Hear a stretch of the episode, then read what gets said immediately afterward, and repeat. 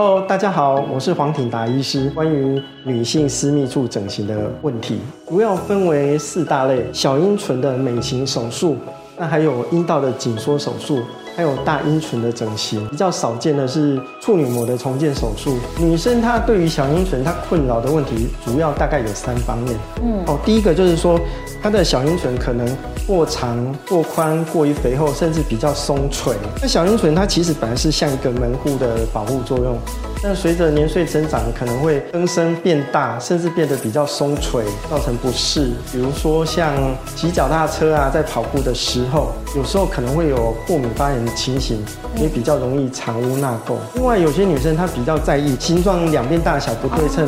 不一样，那有些女生她是在意她色泽过于暗沉的问题，哦，最主要有这三方面的问题。关于小阴唇颜色暗沉的问题，其实还可以打镭射来让它淡化，我们可以把它当做一个定期保养。那至于说外观形状的问题，可能还是得靠手术来解决。小阴唇的修整方式有两大类，第一大类叫做呃楔形切除法，在小阴唇它最宽的地方哈，切一片像切蛋糕一样切一片。片哈 V 型，然后把上下做对缝缝起来。这个做法它的出发点是要避免说到常常过长的伤口。这种手术方法可能会有几个问题。第一个就是说我如果上下两半它的厚度不一样，那我对缝起来，那中间是不是会有那种断层感？对。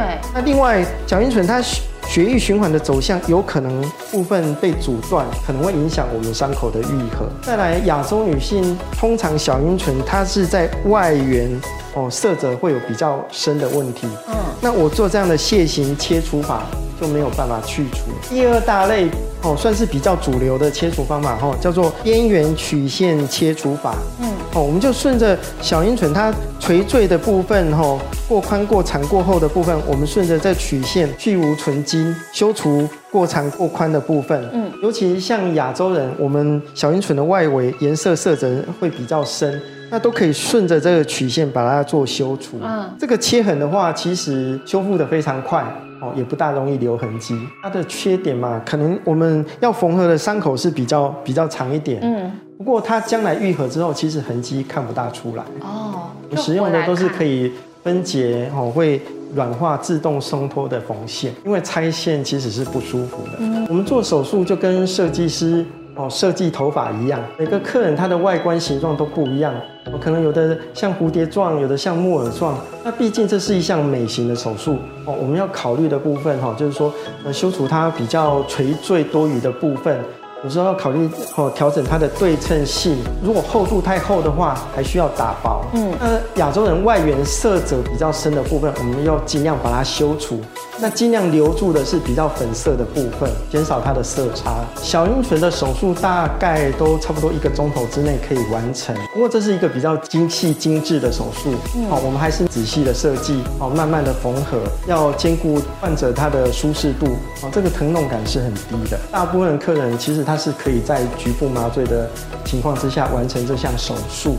那不过因为我们手术需要躺在架脚床上面。所以，对于有些人，他会觉得很紧张、很焦虑。嗯，我们还是建议找麻醉医师来帮我们做舒眠麻醉。小阴唇手术，它的伤口愈合很快，呃，算是恢复期很短的手术。那除了头几天尽量是维持一个静态的活动，那照顾其实非常简单。那差不多满三天，我们可以。快速冲洗，因为你会有分泌物哦，会有血渍，用呃比较温凉的水快速冲洗，但是不要浸泡，然后快速擦干或快速吹干，然后上药膏消毒，这样就可以了。就是冲洗完保持干净这样。是的，冲洗完保持。然后不要去泡热水。不要泡，还不能泡。哎，几天后可以泡？通常泡澡建议是一个月之后。哦，一个月再泡。我们为了要能让伤口快速的愈合，还是建议。尽量避免烟酒，当然一些活血的药物哦，或活血的食品也尽量避免。大部分的客人他做完手术差不多一个礼拜哦，那伤口就会完全的密合。